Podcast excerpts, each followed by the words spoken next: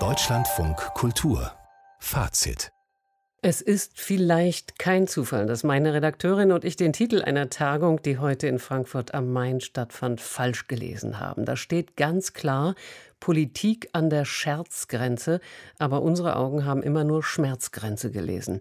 Wundert ja nicht wirklich, denn zu beobachten, wie Politik gemacht und wie sie einem verkauft wird, tut oft weh.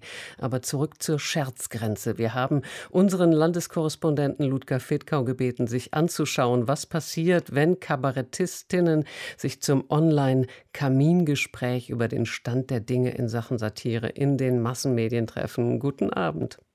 Guten Abend. Idil Beider, Andreas Rebers, Severin Gröbner und Max Uthoff, Sie alle diskutierten heute mit. Wie hat sich denn für diese Comedians oder auch Fernsehsatiriker die Arbeit im letzten Jahr verändert? Ja, zum Schmerz hin, Frau Brinkmann, das muss man sagen. Insofern passt es dann doch vom Scherz zum Schmerz. Natürlich der Schmerz von Corona. Es sind freie Künstler, die leben von Auftritten. Einige haben Fernsehsendungen immerhin, die auch in der Pandemie weitergingen. Aber natürlich Bausparverträge mussten aufgelöst werden. Lebensversicherungen wurden quasi verfrühstückt. Und dann irgendwann nach zehn Monaten kam der staatliche, die staatliche Hilfe. All das kennen wir. Aber das ist natürlich auch immer ein Thema für diese Leute. Die, diejenigen, die Fernsehsendungen hatten, die haben immerhin die die Möglichkeit, ähm, mit, ja, ohne Publikum Dinge zu, auszuprobieren, die auch teilweise nicht so gut funktionieren. Man arbeitet eher mit äh, Interpreten, die schauspielerisch stark sind, damit da ein bisschen mehr mimisch rüberkommt. Aber es gibt dann auch skurrile Dinge. So hat zum Beispiel Andreas Rebers, der Kabarettist, erzählt, er ist eingeladen gewesen in einer SWR-Sendung Spätschicht von Florian Schröder und da wurden dann künstliche Lacher eingespielt. Das fand er völlig merkwürdig und hat sich dann erkundigt, diese Leute, die da lachen, vom Tonband, die sind schon tot. Aus rechte, aus rechte Gründen äh, kann man sozusagen von, Le von Lebenden keine Lacher in dem Sinne einspielen. Also es sind Tote, die da lachen. Er fand das skurril, hat gesagt, ich komme nicht mehr dorthin, wenn so etwas passiert. Also man sieht, dass die Pandemie äh, alles noch prägt. Gestern wurde in Sachsen-Anhalt gewählt. Wie hat äh, die Diskussionsrunde das Ergebnis aufgenommen? Ja, man hat jetzt nicht speziell an Sachsen-Anhalt entlang diskutiert, generell das Thema Umgang mit den Rechtsextremen, Umgang vor allen Dingen auch mit neuen Rechten, die im intellektuellen Milieu auftauchen, die in Buchhandlungen lesen, äh, die sozusagen mit Verlagen kooperieren, die recht, die neurechte äh, Texte bringen. Wie geht man damit um? Boykottiert man Buchhandlungen, ja oder nein? Lädt man auch ähm, AfD-Leute zu Diskussionen ein? Da gab es eine Kontroverse um eine Aktion, die äh, gemacht worden ist in Aschaffenburg vom, von Urban Priol, der dort ein Theater hat. Der hat AfD-Kandidaten eingeladen und äh, das war aber umstritten heute Abend, wie man damit umgeht. Hören wir mal rein. Eine Kontroverse zwischen Max Uthoff und Andreas Rebers.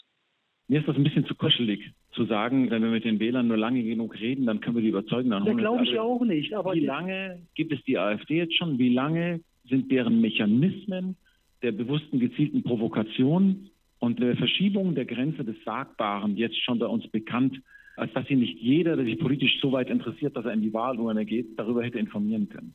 Und irgendwann kommt der Punkt, wo ich sagen muss, AfD-Wähler sind für mich nicht alle Nazis, aber sie sind Nazi-Sympathisanten.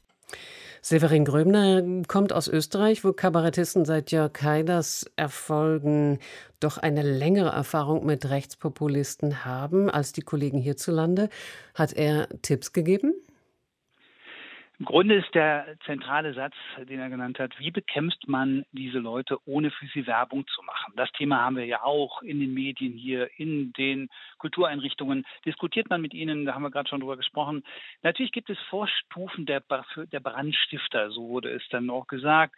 Äh, aber man hat dann gemerkt, in Österreich mit Jörg Haider und auch seinem Nachfolger HC Strache konnte man weder mit negieren noch mit lächerlich machen so richtig äh, etwas erreichen. Letztendlich war es ja bei HC Strache beispielsweise tatsächlich eine Form von investigativen Journalismus. Eine versteckte Kamera, diese berühmte Ibiza-Affäre, die ihn sozusagen zur Selbstentlarvung dann gebracht hat. Also das sind für die Satiriker auch keine einfachen Fragen. Das war sehr deutlich in der Diskussion.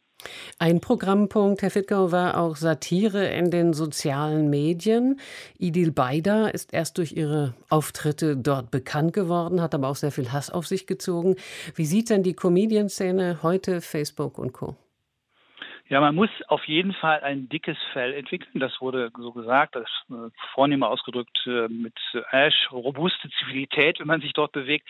Viele bewegen sich da aber auch noch gar nicht. Max Uthoff beispielsweise ist nicht auf Twitter und will auch nicht auf TikTok gehen mit seinen Videos. Also es ist äh, auch ein Feld, wo die Leute natürlich sehr unterschiedliche Zugänge haben. Idel Beider, klar, ist darüber groß geworden. Ähm, es ist umstritten, auch das ist umstritten, aber man weiß, man kann es nicht ganz ausblenden und es ist, wird wahrscheinlich weiter auch kontrovers diskutiert. Was wünschen sich denn die Kabarettisten und Kabarettistinnen für die Zukunft des politischen Kabaretts hierzulande? Was stand da auf ihrer Wunschliste? Vor allen Dingen mehr Geld. Das war sehr deutlich, also gerade nach dieser Corona-Krise.